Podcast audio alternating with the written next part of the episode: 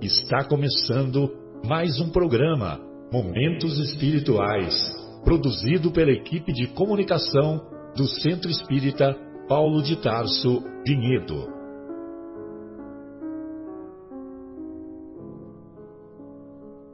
Se guardas contigo o estigma do sofrimento, indagando pela solução dos velhos problemas do ser e da dor, se percebes a nuvem que prenuncia a tormenta e o vórtice traiçoeiro das ondas em que navegas, vem conosco.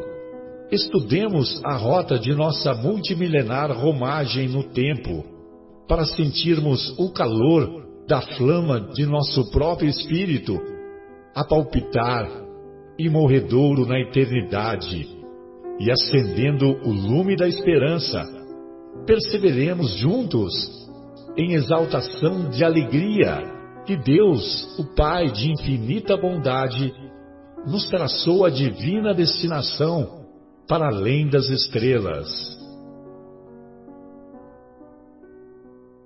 Os ouvintes, estamos começando mais um pro programa Momentos Espirituais, uma realização do Departamento de Comunicação do Centro Espírita Paulo de Tarso de Vinhedo realizado aqui às sextas-feiras com o maior prazer e devoção do grupo dessa casa espírita.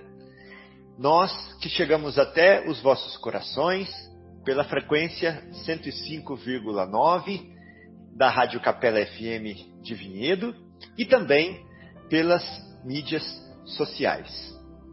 Bom, como é de costume do nosso programa, nós gostaríamos de começar fazendo uma prece para pedir para Deus e para os espíritos que nos coordenam, que nos tutelam, que nos inspirem para que nós possamos aprender com o estudo de hoje, dividindo com vocês as coisas que nós aprendemos e assim construindo um mundo melhor aonde nós respiramos e interagimos. Então, por favor, nos acompanhe nessa é, elevação de pensamento até os pés de Jesus.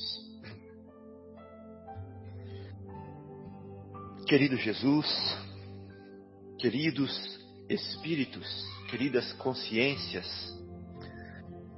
é, lúcidas que é, tutelam é, as nossas vidas, que nos amparam, que nos guiam, nós pedimos claridade, nós pedimos é, amor para é, a nossa trajetória, para o nosso caminho, para que nós é, nos desvencilhemos dos equívocos aos quais nós estamos sempre nos agarrando e que vocês, é, estendendo-nos as mãos, possam abrir-nos também os olhos para que em breve caminhemos com as nossas próprias luzes. Muito obrigado pela oportunidade maravilhosa de falar para os nossos corações com a luz da doutrina espírita, com a luz do Evangelho de Jesus e com a luz dos Espíritos sábios e amorosos que nos conduzem. Que essa luz resplandeça e que essa luz acalme as tempestades provenientes dos nossos corações turbulentos, aonde quer que estejamos, quando ouçamos esse programa. Que assim seja. Bom, é, então, gente, é um prazer muito grande, né? Estarmos começando esse programa Momentos Espirituais. Nós vamos começar a primeira parte é, do estudo é, com um capítulo do livro O Evangelho segundo o Espiritismo, que nada mais, nada menos significa que o próprio Evangelho de Jesus, senão explicado com a luz proveniente dos Espíritos que é, nos amparam e que nos guiam e que nos consolam Nós vamos estudar o capítulo 22 do Evangelho hoje, que se chama Não Separar o que Deus Juntou.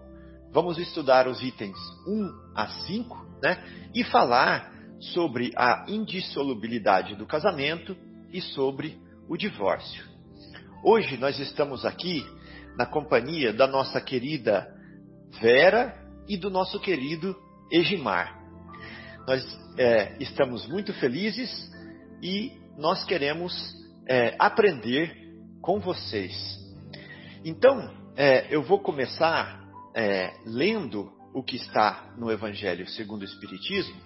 E a primeira coisa que Allan Kardec coloca nesse capítulo são é, né, as palavras de Jesus. Então, é, nós vamos ler aqui um pedacinho do Evangelho de Mateus, que está no capítulo 19, versículos de 3 a 9. E lá fala assim: Também os fariseus vieram ter com ele para o tentarem. E lhe disseram: Será permitido a um homem despedir, dispensar a sua mulher por qualquer motivo? Prestem atenção nessa pergunta. Essa pergunta era para tentar Jesus, era para testá-lo, como eles sempre faziam. Será permitido a um homem despedir a sua mulher por qualquer motivo? Jesus, vejam bem, vai responder a essa pergunta e nós temos que atentar-nos para que é, ele sempre responde para o espírito imortal. Ele nunca responde para o corpo perecível, falível, para as personalidades transitórias. Ele responde para o espírito que está estagiando num corpo físico, numa circunstância, numa vida, num papel, numa sociedade, num trabalho, numa situação econômica, política, mas que é quem deve aprender a lição é o ser que está ali e não o estar que está ali. Ou seja, é o espírito que é que não morre, é o espírito que é, gravita para Deus. Então Jesus responde assim: Não lestes que aquele que criou o homem desde o princípio os criou macho e fêmea? E disse: Por esta razão, o homem deixará seu pai e sua mãe, e se ligará à sua mulher, e não farão os dois senão uma só carne? Preste atenção nessa resposta que ele não está falando sobre despedir a mulher, sobre separar. Ele está dando uma resposta para o espírito imortal. Ele falou assim: Olha, não está escrito que Deus criou macho e fêmea e é assim eles não serão duas, mas uma só carne? E que não é para separar, pois o homem o que Deus juntou? Então ele está falando aqui da necessidade de que dois espíritos comunguem né, em uma vida para atender os desígnios de Deus, que são nada mais, nada menos que a imposição, o desenvolvimento, o crescimento das qualidades espirituais necessárias para que o homem finalmente gravite para Deus. Né? Então é disso que Jesus está falando. Ele deu uma resposta extremamente espiritual do ponto de vista eterno. Palavras de vida eterna, como diz Emmanuel. Mas aí eles insistem, né? Eles falam assim: Olha, eu acho que é, nós, para ser sincero, eu acho que nós nem entendemos a profundidade disso que você falou. Nós queremos trazer para o ponto bem das nossas vidas corriqueiras mesmo. Aliás, nós queremos testar você. Só faltou que eles falassem assim, né? Aí eles falam assim: Mas por que então, retrucaram eles, né? Ordenava Moisés que o marido desse à sua mulher um escrito de separação e a despedisse? Puxa vida, então eles trouxeram um ponto aqui realmente para desafiar é, Jesus. Mas olha, você está falando que é da natureza de Deus que homem se junte à mulher, que é da lei de Deus, né? É, que eles façam uma só carne. Mas Moisés, enviado de Deus, falou que o homem poderia escrever uma carta para dispensar a mulher. E agora, Jesus, como que você sai dessa? Né? E Jesus respondeu. Realmente, né? Moisés fez isso. Aí ele fala assim: Foi por causa da dureza do vosso coração que Moisés permitiu despedisseis as vossas mulheres. Então veja bem que Jesus não está negando é, é, irremediavelmente a despedida da mulher, ou a despedida do homem, seja lá o que seja, ou a separação, porque no caso da dureza dos vossos corações, isso é inevitável.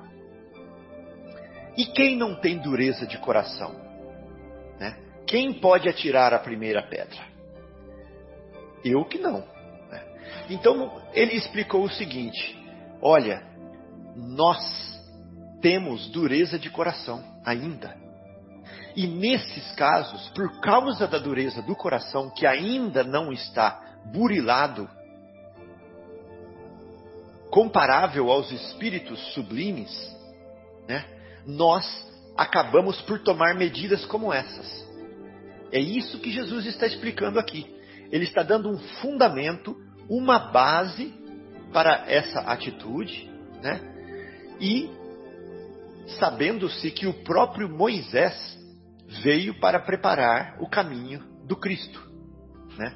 Porque o próprio Jesus falou: Eu não vim destruir a lei, eu vim dar cumprimento, dar prosseguimento, complementá-la. Né? Então ele precisa de Moisés para poder dar prosseguimento no ensinamento dele.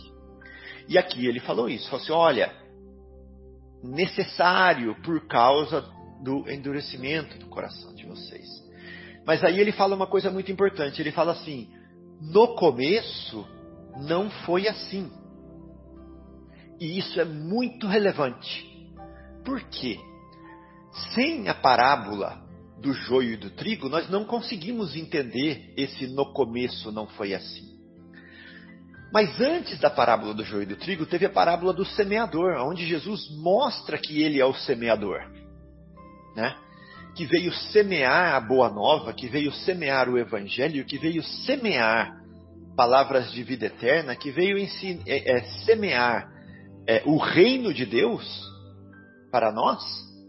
E em seguida ele fala da parábola do joio e do trigo, onde ele mostra que esse semeador semeou trigo que foi o começo. Só que o que, que aconteceu? No nosso descuido, né, o inimigo, ou seja, aquele que está desconectado de Deus, aquele que está conectado com si mesmo, que está conectado com as circunstâncias, que está conectado com o passageiro, com o efêmero, aquele semeou joio. Então por isso que Jesus fala, no começo, antes do joio, aonde o semeador semeou o trigo, não foi assim. Mas o joio nasceu também. Da onde que o joio nasceu? Da desconexão com Deus. Da separação. Da do conhecimento, do, não, do, da, como que fala? Do saborear a árvore do conhecimento do bem, da árvore, do fruto da árvore do conhecimento do bem e do mal, ao invés de saborear da árvore da vida, que estava no centro do jardim.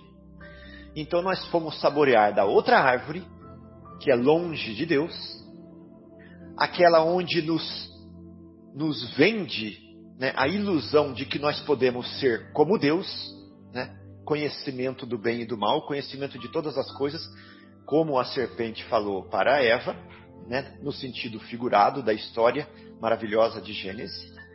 Então foi nessa hora do pecado original que nós temos e que nós cometemos até hoje. Não foi Eva que cometeu e nós somos é, pagamos o que a Eva fez, mas é um pecado original nosso, porque nós ainda estamos desconectados de Deus. É, basta ver nos momentos de tentação, né, ou de dificuldade como nós é, reagimos. Né?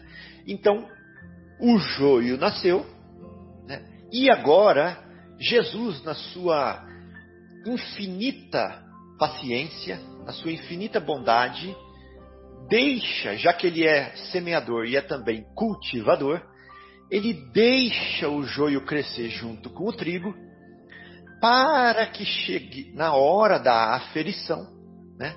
na hora de, é, de ver, de avaliar é, os esforços, né?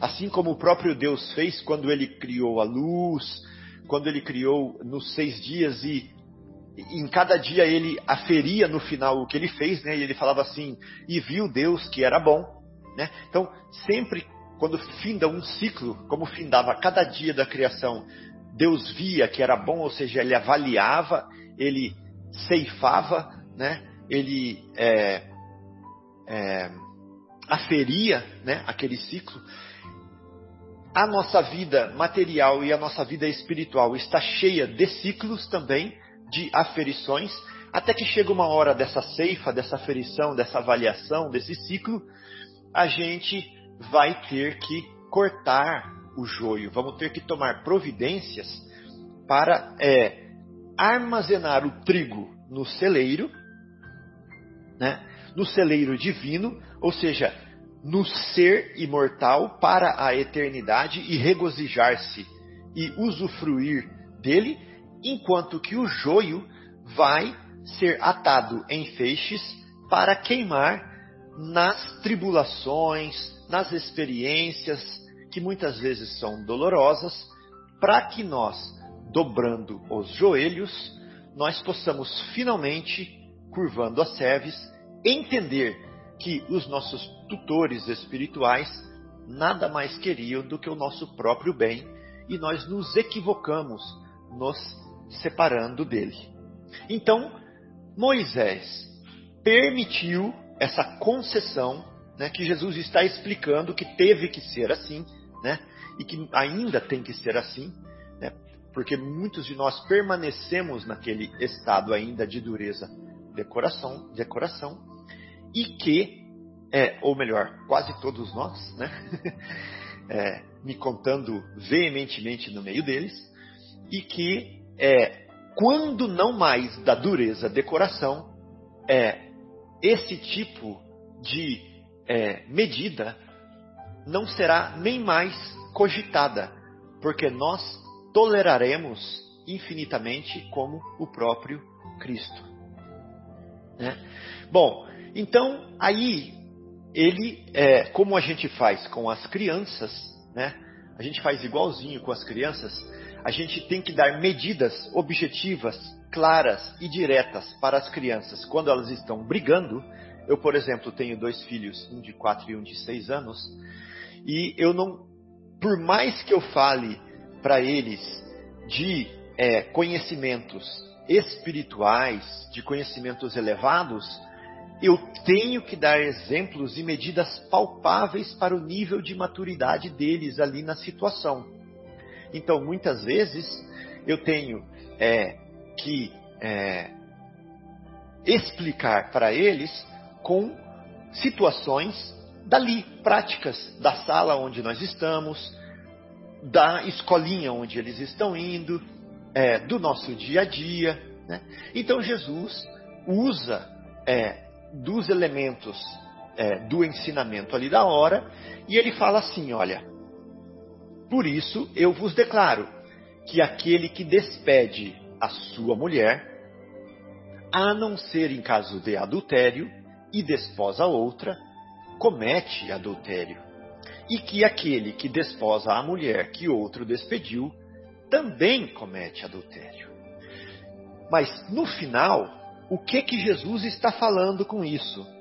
Nós não vimos agora que Jesus não é consagrou a indissolubilidade absoluta é, do casamento quando ele fala assim, ó, olha gente, Moisés deu essa concessão, isso é necessário por causa da dureza do coração. Ele não falou isso, Jesus? Então, aqui Jesus está falando o seguinte, gente, é, não há dureza de coração. Eu sou um, eu tenho que dar o farol para a vida de vocês. Eu sou o caminho.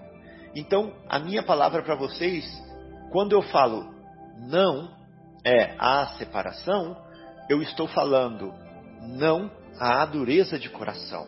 E quando vocês trabalharem na dureza do coração de vocês, não vai mais ser necessário é, separação. Não vai ser mais necessário, porque a tolerância vai ser característica é, pungente, é, marcante do estágio evolutivo. Mas Jesus aqui está dando nortes, Jesus aqui está dando bússolas, como a maioria dos seus ensinamentos, sabendo que é, os seus ensinamentos eram para o porvir, eram para a eternidade, uma vez que é, nós, espíritos que estamos engatinhando, ainda não temos condições de aplicá-los na sua é, totalidade, na sua claridade, na sua abrangência e na sua superioridade. Então, é, a, a lição que fica dessa parte para nós é que nós pensemos na dureza dos nossos corações. E tem uma, uma, uma pergunta no livro dos Espíritos, que é a 775, outro livro de Allan Kardec, que fala assim: qual seria para a sociedade o relaxamento dos laços de família? E os espíritos superiores é, respondem recrudescência do egoísmo. Agora eu pergunto, qual que é a diferença entre recrudescência do egoísmo e dureza de coração? qual que é a pergunta? Então, dá para perceber como as coisas estão conectadas? Qual seria para a sociedade o resultado dos relaxamento, do relaxamento dos laços de família? Recrudescência do egoísmo. Ou seja, a família, a união conjugal, é uma ferramenta de burilação do coração, que vai nos ajudar a é, extirpar o egoísmo né? amolecendo-o, ou seja, não o deixando mais duro. Né? Então, é, no caminho que Jesus nos apontou, nós vamos chegar aqui algum dia, né? Esse amolecimento do coração e a extirpação do egoísmo. Enquanto isso, para terminar minha parte, eu gostaria de falar, de ler aqui é, é um item do livro Vivendo o Evangelho, de, do Espírito André Luiz, escrito pelo médium Antônio Badui Filho. É, é curtinho, mas muito relevante. Fala assim, olha, namoro espontâneo e com alegria, noivado firme e com esperança, casamento decidido e com consciência, trabalho solidário e construção no lar, filhos desejados e família constituída, superação de dificuldades com entendimento, divergências ocasionais e com respeito, sacrifícios recíprocos e objetivos comuns, passeios em conjunto e com prazer, vida doméstica e com harmonia, decisões importantes e com responsabilidade. Aí você pergunta: por que razão casamentos assim começam a não dar certo? E, apesar de todos os esforços de paz, acabam em separação. A resposta é de Jesus quando afirma: por causa da dureza de vossos corações. Bom, então, gente, vamos trabalhar para que é, sempre objetivemos é, o amolecimento é, do nosso coração, sabendo que é, muitas vezes é, há situações, há circunstância, não favorece mais o amolecimento do coração, não favorece mais é, a extirpação do egoísmo e, ao invés, ela está aumentando é, os problemas e está causando mais desequilíbrio. E aí, nesse caso, nós precisamos sempre retraçar a rota, retraçar o caminho para a busca é, do equilíbrio em novos campos, em novas experiências, muitas vezes separados daqueles que no momento é juntos conosco estão causando mais desequilíbrios do que equilíbrio, apesar dos nossos esforços.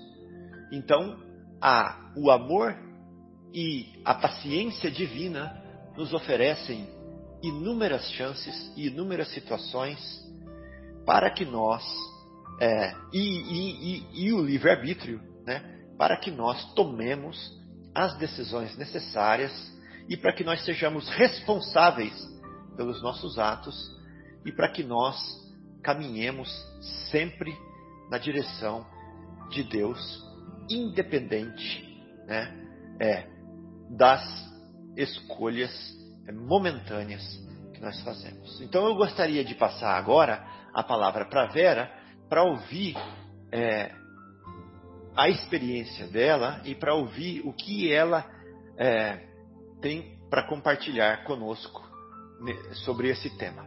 Vera querida, a palavra está contigo.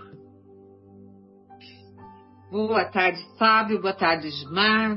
Boa tarde a todos os nossos ouvintes. Muita luz.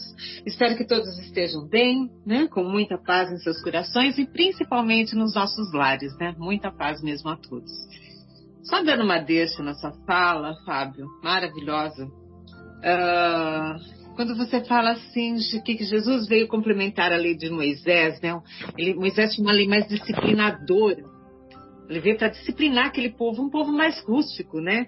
E você fala assim que Jesus ele veio uh, complementar. Então ele veio que fazer o que nessa lei disciplinadora? Ele veio aplicar o amor. Uhum. É muito lindo essa, esse pedaço que você falou. Ele veio, então, ele veio trazer o amor para aquela coisa mais rígida. Então é uma evolução aí.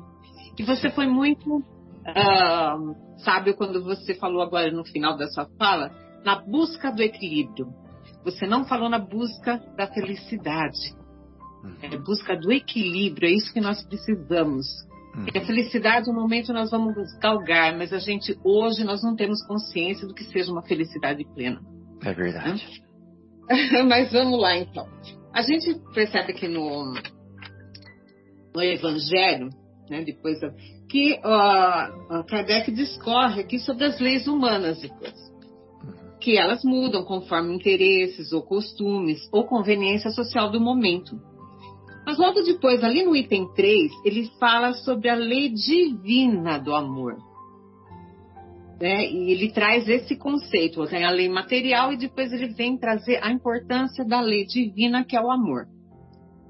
E uma, um, uma, união, uma união além dos laços da materialidade, ele fala laços da carne, né? Hoje a gente entende os laços da materialidade. Porque os casamentos hoje, aliás, de algum tempo no decorrer da humanidade, ele vem mesmo buscar os interesses materiais.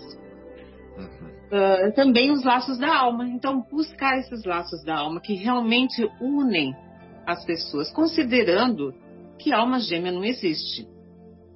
Nós não fomos divididos num certo momento e estamos aí buscando a nossa outra parte. Uhum. O conceito, nós somos seres individuais, então essa coisa de alma gêmea seria no sentido de afinidade e não como alguns conceitos trazem, né? Algumas, uhum. uh, alguns autores trazem da busca de uma alma gêmea do seu outro pedaço que foi dividido num certo momento, né? Uhum. Então, se os motivos da união eles são puramente materiais, e vai decorrer em algum tempo insatisfação. Uhum. Eu não tenho amor. Uh, dessa insatisfação, muitas ocorrências infelizes virão, chegando até ao crime. Muito comum da gente ver. É. Quanto não se mata por causa da infelicidade no casamento, da dúvida, da rejeição. Uh, e o divórcio, ele vem simplesmente regularizar civilmente uma situação e não separar, porque o pessoal já está separado. Essas, esses dois seres, eles já não têm nada mais que os une. E o uhum. ódio não pode ser motivo de uma união, não pode permanecer numa união, porque daí vai decorrer, como já falei, em muitas outras situações desagradáveis, né? Uh, esses seres, uh, importante também ressaltar que o trecho que ele fala, isso não foi assim desde o princípio que uhum. você leu. Eu vou reforçar aqui, ó. Moisés ordenou que se entregue à mulher uma carta de separação que repudie. Jesus lhes respondeu: É devido à dureza de vossos corações que Moisés vos, Moisés vos permitiu repudiar vossas mulheres. Mas isso não aconteceu desde o início. Então, no princípio, não era assim. No princípio, o coração do homem não tinha tanto orgulho, não tinha tanto egoísmo. Era um sentimento mais puro que os unia. Então, a união se dava pelo verdadeiro amor também. Né? Tem uma palestra de um orador espírita, Jorge Elahati, né, e que é muito interessante até uh, que ele dá umas classificações referentes ao casamento. Ele cita cinco tipos de, de casamentos. Né? O primeiro, o acidental. Aquele que não era para ter acontecido. O que, que acontece os, os casamentos acidentais? É a gente busca muita paixão, muito desejo, outras coisas que não é o verdadeiro amor. Então, eu trombo com uma pessoa, ela é muito bonita, ela me atrai, e acaba se unindo ali e realmente não tem o verdadeiro amor. Então, foi um acidente, aquilo não estava planejado. Aí tem o casamento provacional, onde duas almas ali se encontram e são duas almas difíceis, que elas às vezes chegam num momento elas começam somente a se aturar, né? E aí eu lembrei nesse trecho quando você fala do casamento que vem burilar o nosso coração e como burila às vezes, hein? Meu Deus. E o que a gente acha que é o nosso casamento agora, da maioria que está me ouvindo também, que é o casamento sacrificial, que um já se levou. Um já se levou. E ele veio para ajudar o outro. A gente sempre considera que é esse sacrificial. Mas, na realidade, a maior parte dos casamentos hoje no planeta Terra são provacionais. As duas almas vêm ali para quê? Para tentar uh, uh, esse novo relacionamento, tentar mais uma vez, já tiveram, compartilharam de outros momentos juntos, às vezes não como marido e mulher, mas sim como N situações que a gente pode ter nas encarnações e que talvez ainda a gente venha a ter lá na frente se a gente não resolver bem essa situação agora. Aí tem os casamentos afins, que são realmente almas que se encontram, que têm essa afinidade. E os casamentos transcendentais, que é aquele casamento mais puro, uh, que vem realmente, os dois se unem porque tem uma missão maior. E a gente percebe isso quando a gente vê Maria e José que se uniram, tiveram essa união para trazer Jesus aqui para o nosso planeta. Esse, esse nível está muito longe, esse nível aqui não existe, né? Dificilmente. Mas assim, o, o, o orador ele fala assim que tem casos assim, de casamentos transcendentais, apesar de poucos, onde a gente percebe que duas pessoas elas são um casal e que se trabalham juntos numa causa, normalmente pode ser numa causa religiosa, e que tem um trabalho para cumprir aqui. Então eles se unem e vêm né, com esse trabalho para ter mas a maioria são provacionais, tá? Os dois precisam se burilar. Então, do ponto de vista espiritual, quando é feito o planejamento da nossa vinda para cá, não se prevê uma separação num casamento. O problema é que a gente faz eh, esses acidentes de percurso. A gente escolhe a pessoa errada porque a gente tem valores errados. Valores errados talvez seja um pouco forte, mas que ainda não temos a compreensão do que é um verdadeiro amor. Então, a decisão da separação não está na previsão de nosso planejamento espiritual. Porque o nosso planejamento espiritual, ele não prevê dor e sofrimento, mas ele prevê um caminho de flores para nossa evolução, para nossa caminhada. É para ser tudo certinho. É como eu sempre falo, a gente tem o, o Dharma e o karma, né, falando em termos orientais. O dharma é o caminho traçado, é um caminho de flores, mas a gente segue esse caminho reto. E reto seria mais rápido. Então, a gente vai fazendo as curvinhas, né, onde nós vamos uh, tropeçando nas pedras, trombando com algumas coisas, e aí a gente adquire o karma, que são os nossos erros e precisamos acertar. Então esse caminho fica um pouquinho mais longo.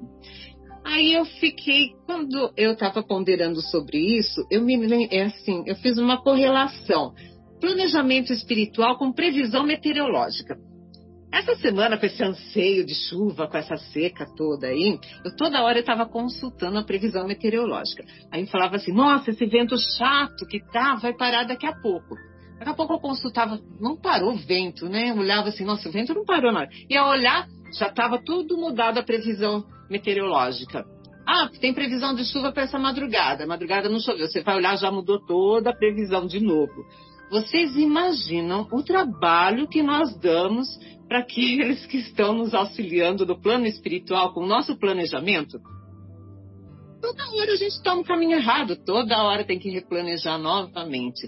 E às vezes esses casamentos acidentais devem dar um maior trabalho para eles replanejarem.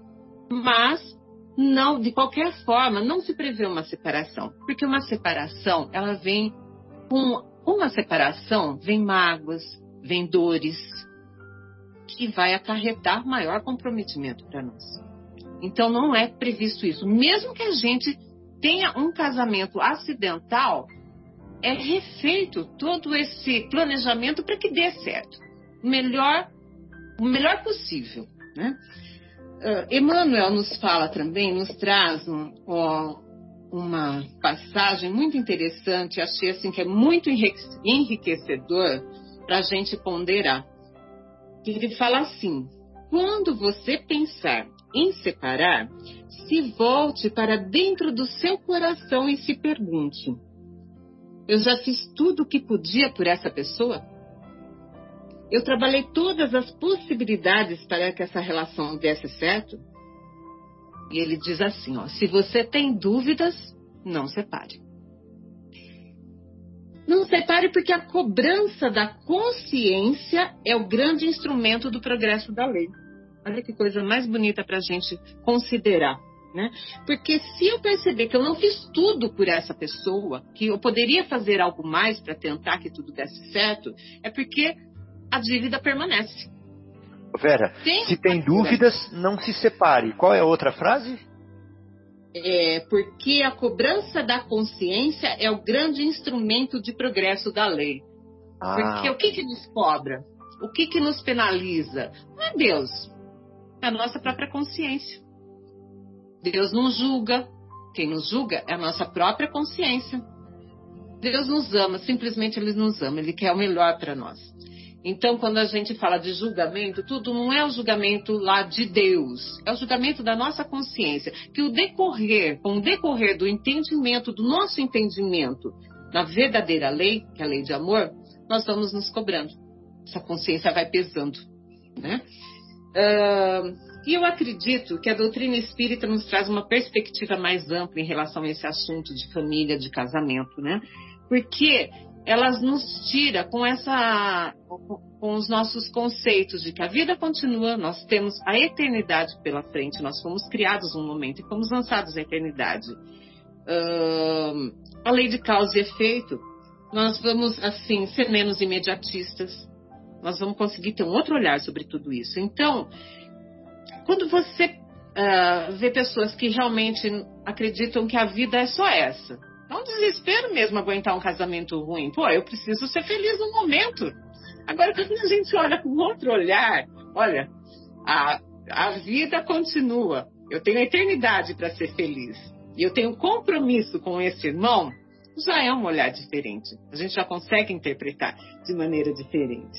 Então, a felicidade, aquela que eu já falei que a gente não sabe ainda direito o que, que é a felicidade plena, porque somos ainda seres imperfeitos. Uh, a gente não sabe essa felicidade que Deus nos oferece lá no futuro, nós temos a eternidade para isso. E a obrigação que nós temos com os outros deve pesar muito mais, né, em relação ao amor, à caridade e à fraternidade o reconhecimento da lei de causa e efeito, é aí que pega, do verdadeiro amor, que é a paixão, a gente quer ter paixão o resto da vida. Paixão é aquela coisa que deixa a gente ofuscada num certo momento para encontrar aquela alma. Depois isso passa. E se não permanecer o verdadeiro amor, o respeito, a amizade, eu vou querer buscar isso em outro, com outra pessoa. É por isso que tem muitos casamentos desfeitos. Eu quero viver de paixão. E não é assim. Eu preciso buscar realmente esse verdadeiro amor, a amizade, que é o que preza mais no casal, né? Mas assim, tem a parte menos boa de tudo isso, dessa consciência. Tem a parte menos boa, não é só essa coisa florida, não. Porque quando eu tenho a consciência uh, da vida espiritual, eu tenho reconhecimento que não é até que a morte nos separe. E além disso, ai meu Deus, que desespero que acaba dando. Não vai acabar, vai continuar esse fulano aí que me dá problema, ou a fulana, pode ser que seja o meu futuro obsessor, se eu não fizer a coisa bem feita agora. Já pensou? o que é isso? Além de ser nessa vida, pode continuar na outra. Isso dá desespero, né? Então é melhor a gente fazer um serviço bem feito já nessa oportunidade aqui uh, essa consciência da vida espiritual faz com que a gente trate as dificuldades familiares com outro olhar, como eu falei, muito importante isso. Então, uh, por isso que eu falo, a doutrina espírita é uma bênção para nós. Além de ser uma bênção, ela nos traz essa responsabilidade desse novo olhar. Mas essa responsabilidade é uma porta que nos abre para a gente resolver esses nossos problemas, para a gente resolver os problemas dos mundos. Olha a situação das famílias hoje em dia pessoas se separando na pandemia porque foram forçadas a ficar dentro de uma casa. O que, que é isso? É verdadeiro amor que uniu aí? Ou é um laço material? Então, a gente tem que repensar os conceitos. E quem mais que poderia acrescentar aqui nessa. A gente sempre ponderar a responsabilidade também que nós temos com quando nós, esse relacionamento tem os filhos. Não é mais o casal só e a responsabilidade com esses seres? Gente, eu trabalhei oito anos no fórum. E lá eu percebi que assim os problemas não são de classes sociais, de uma é diferente da outra, são para todas. Os problemas são os mesmos. O problema é assim, às vezes vai a as pessoas mais simples, eles vão lá no fórum discutir os problemas, ah, leva os filhos junto, os filhos ficam escutando as ofensas que um faz para o outro, porque a pessoa sempre é ela que é a vítima, então é o outro. E a criança fica só olhando toda aquela situação. Nas, nas famílias uh, de melhor posição também a gente percebe isso, tem uma disputa, é, de, uma disputa mais de poder uh, entre os para ficar com os filhos, com guarda, com tudo, e as crianças ficam nesse meio desse jogo. Que seres nós estamos formando com toda essa situação? estrutura psicológica. Então, acima da busca da nossa felicidade particular, nós temos a responsabilidade também como esses seres que nós trouxemos. Que Deus nos confiou para nós. Então, tem que se ponderar muito isso. Não é assim, o divórcio é válido, porque como eu já falei aqui, uh, não há mais amor, mas a gente tem que buscar. Se vai separar, se aquilo está causando mal, às vezes parte para agressividade, tanto moral como física, tem que se separar, não tem que ficar junto, mas de uma forma mais saudável em relação aos seres que estão ali comprometidos conosco, juntamente conosco. Não são só os filhos, tem toda a família por trás, são pai, mãe, porque os laços de família, a família é grande, tem, né, uh, sogro, sogro. Então, traz mágoa para todo mundo. Uma separação traz muita mágoa, muita tristeza para os seres. Então, por isso que Deus não planeja a gente para isso. Deus planeja para que a gente seja feliz. Só que nós temos, ah, com isso, a gente tem que trazer o nosso senso de responsabilidade junto. Então, não é assim, não se condena. O Espiritismo não condena a, o divórcio, a separação. Só pede responsabilidade frente à lei divina. Então, Fábio, era isso que eu tinha para deixar as minhas considerações aqui para vocês. É, Vera, muitíssimo obrigado. É, muito inspirador aprendi bastante. Gostei muito da frase é, que você falou, que do ponto de vista espiritual não se planeja uma separação de casamento. Né? Ou seja, do ponto de vista dos, dos nossos tutores espirituais, seja ele acidental, provacional, sacrificial, afim, é, não está planejado, né? mas nós temos muitas vezes que usar desse recurso. É, como você é, muito bem explicou. É, muitíssimo obrigado. E agora eu gostaria de passar a palavra para o nosso querido Egimar para escutar as ponderações do seu coração amaciado, do seu coração suave. Muito obrigado, gente. É um prazer enorme estar aqui. É, realmente a gente é, aprende muito, né? Estamos todo dia aprendendo um pouquinho mais. É a oportunidade de estar aqui é a oportunidade de aprender. Vera, o Jorge Elahá é realmente fantástico, né? Eu gosto muito dele e essa classificação que ele trouxe das uniões, né? É muito bacana, né? E no, quando você falou do casamento transcendental, eu lembrei do Kardec, né? O Kardec também, para mim, é um, é um grande exemplo aí de um casamento transcendental de um, de um casal que se uniu para uma missão, né? Acho que se enquadra bem nessa classificação. E, e, as minhas considerações e reflexões a respeito do, do tema de hoje, né, é, baseadas em anotações que nós fizemos e anotações de outros irmãos aqui que eu nem tenho as referências no momento e eu peço perdão de não lembrar o nome na, na, na, na minha exposição aqui. Né? Então, perante a lei de Deus, é permitido ou não haver a separação dos casais? Né? A Vera já deu aí um, um, um, já falou bastante a respeito, eu vou tentar complementar, tá, Vera? E que a gente hoje em dia a gente vê com muita frequência, né? É, casais que passam por situações difíceis nos seus relacionamentos, né? Com brigas, discussões, mágoas, desilusões, medo, né? Que trazem muito sofrimento. E esse sofrimento traz dúvidas é, nos cônjuges, né? Eles é, devemos ou não nos separar? Essa é uma das dúvidas que surgem, né? E há casais que, na menor dificuldade da vida conjugal, já se separam, né? já encontrou o menor obstáculo, já se separam. Isso demonstra uma imaturidade emocional. Nos dias atuais, né, a gente vê com frequência jovens crescendo com a mentalidade do não compromisso. Se der certo, bem. Se não der certo, nos separamos. Você segue a sua vida e eu sigo a minha. E essa mentalidade do juntar e separar ao menor problema é muito ruim para a manutenção da família.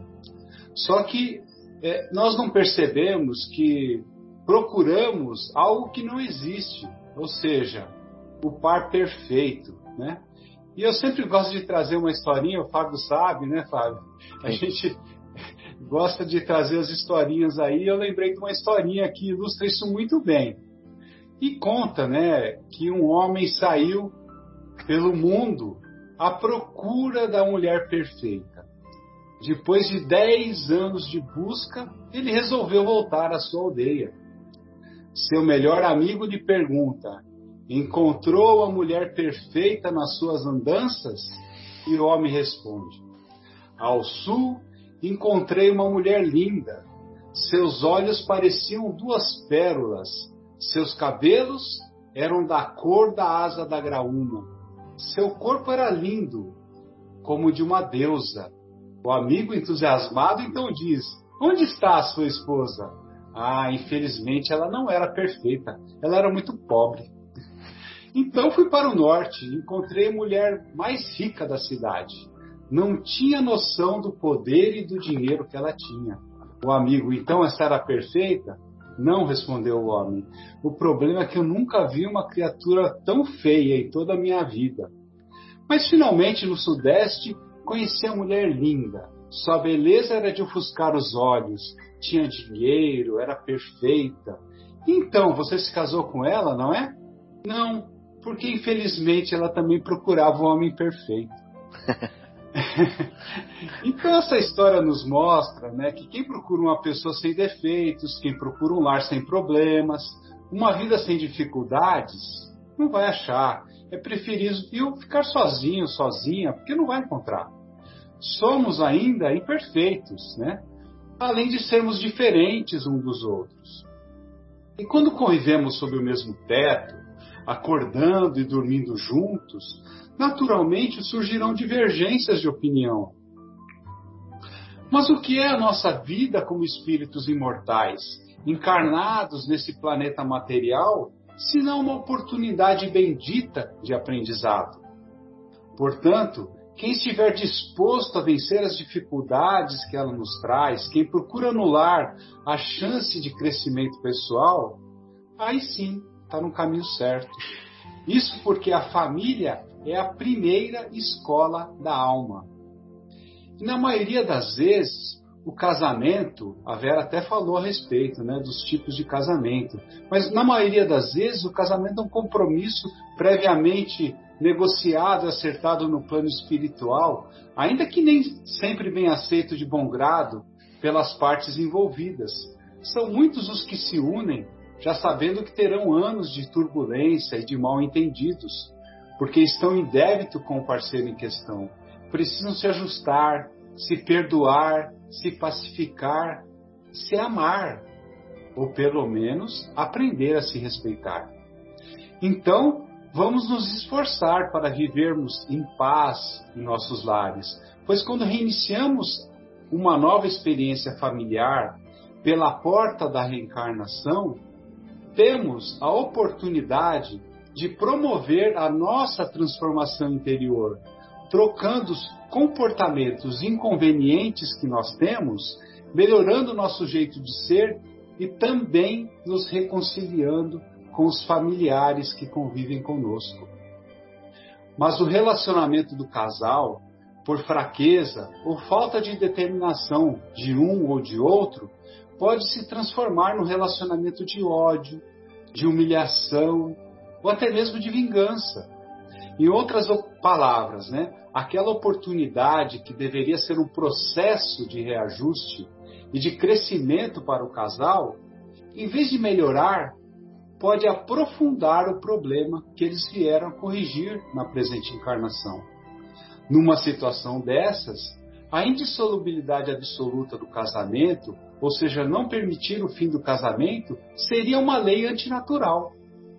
Se um dos parceiros escolher o caminho do ódio e da vingança, seria injusto se o outro não tivesse o direito de recuar do compromisso previamente combinado, assumindo, é claro, toda a responsabilidade proveniente da sua decisão.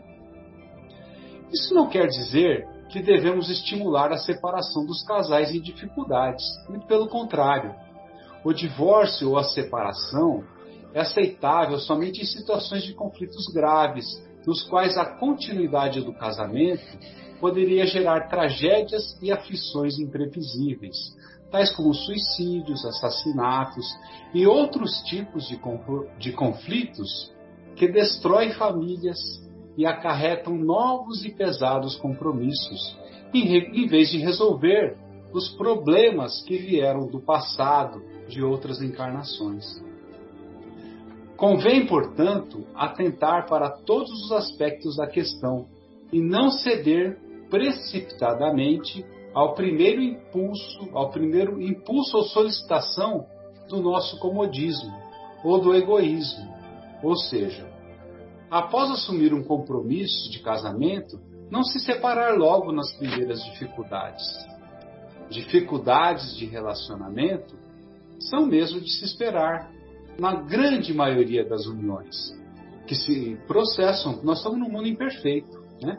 Não deve ser desprezado o importante aspecto de que esse casamento né, foi combinado e aceito, né? Como disse a Vera lá, nossa, você imagina a dificuldade para fazer todo esse planejamento reencarnatório, né?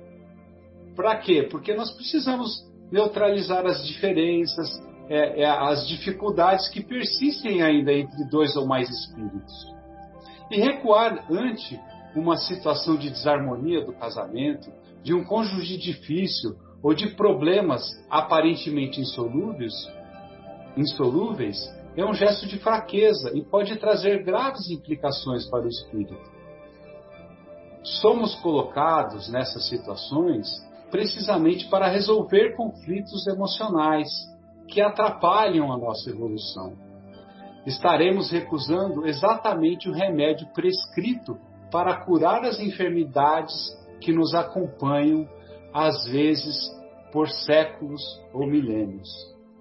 A separação e o divórcio constituem, assim, atitudes que não devem ser assumidas antes de profunda análise e demorada meditação, que nos levem à plena consciência das responsabilidades envolvidas.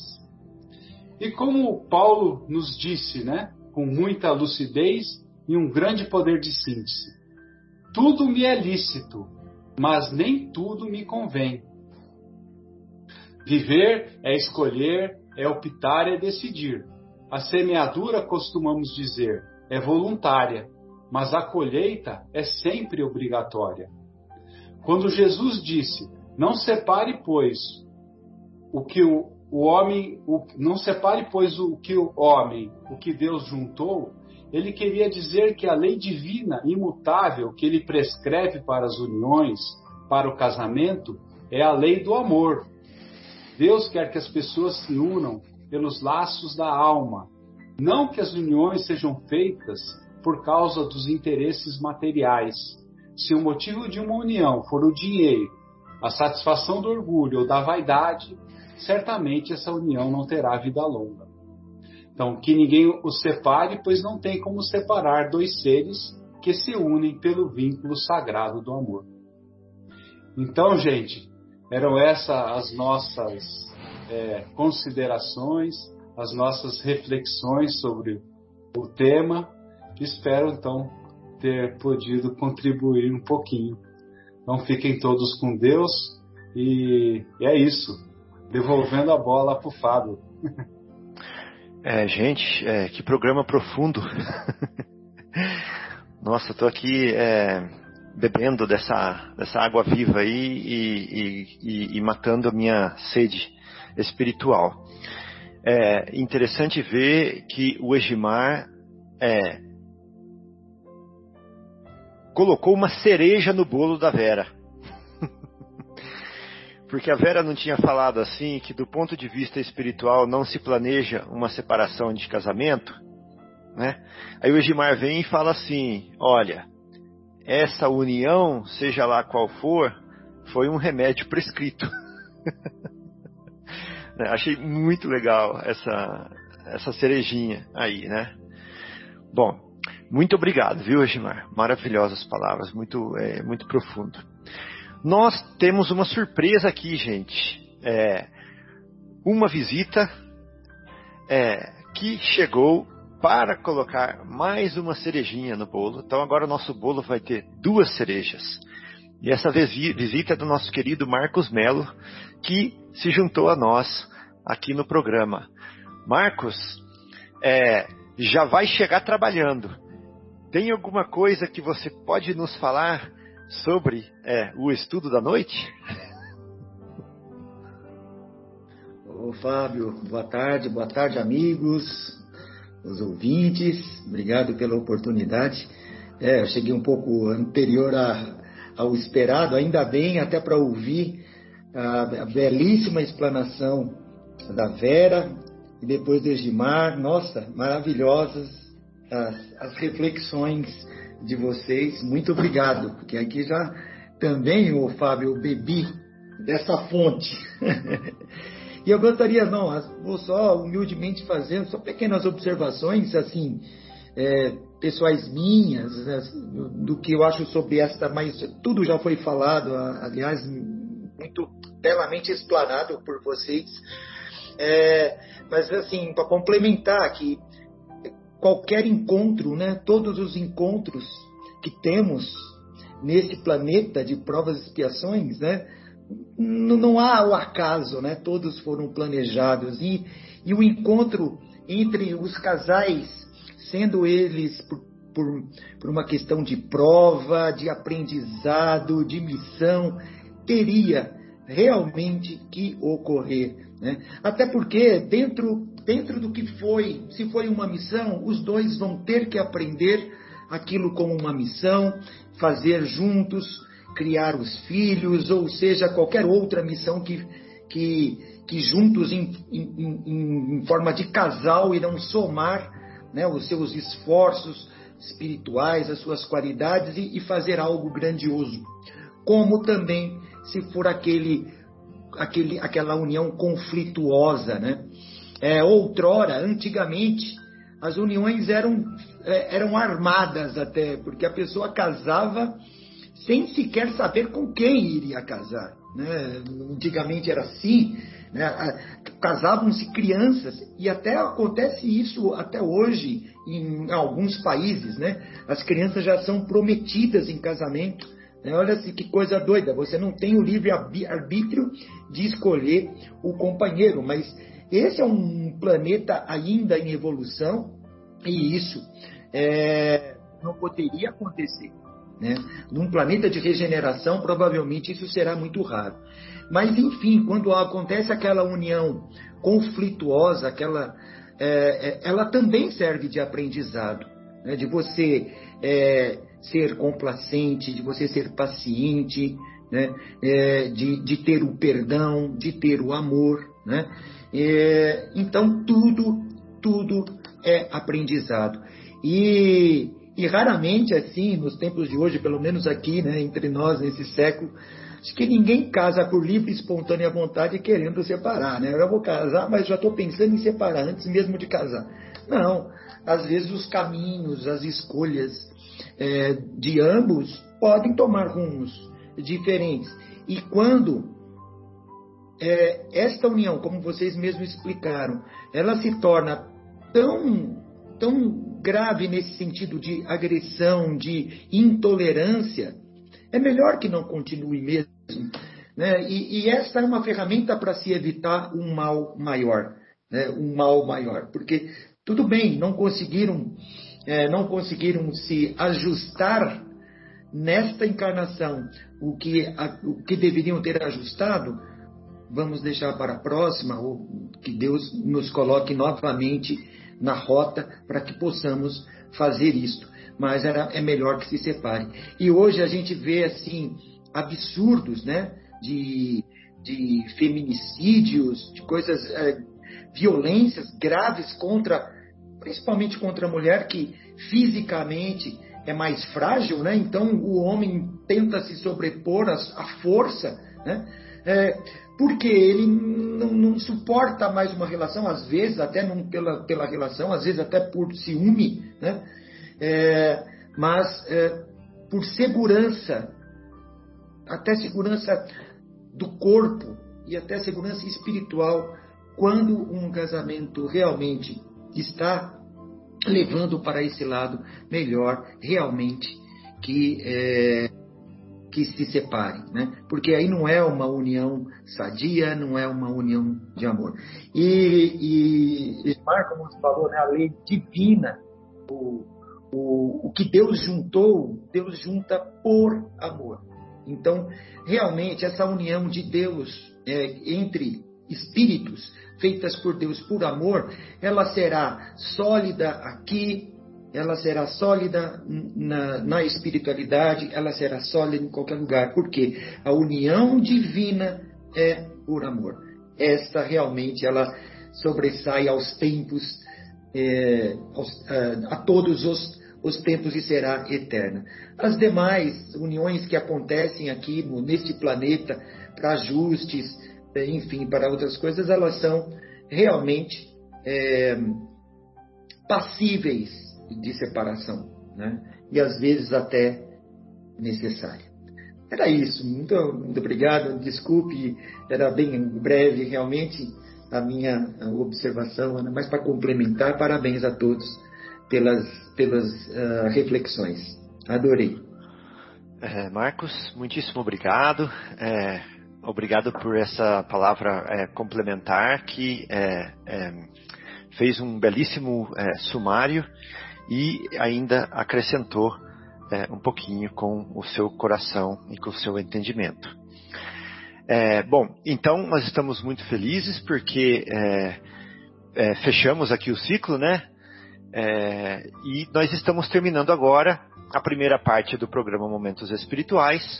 Nós vamos agora para a pausa musical e em seguida nós retornaremos com o estudo do livro Paulo, com a continuação do estudo do livro Paulo, Paulo e Estevão. Então, fiquem ligados e até já.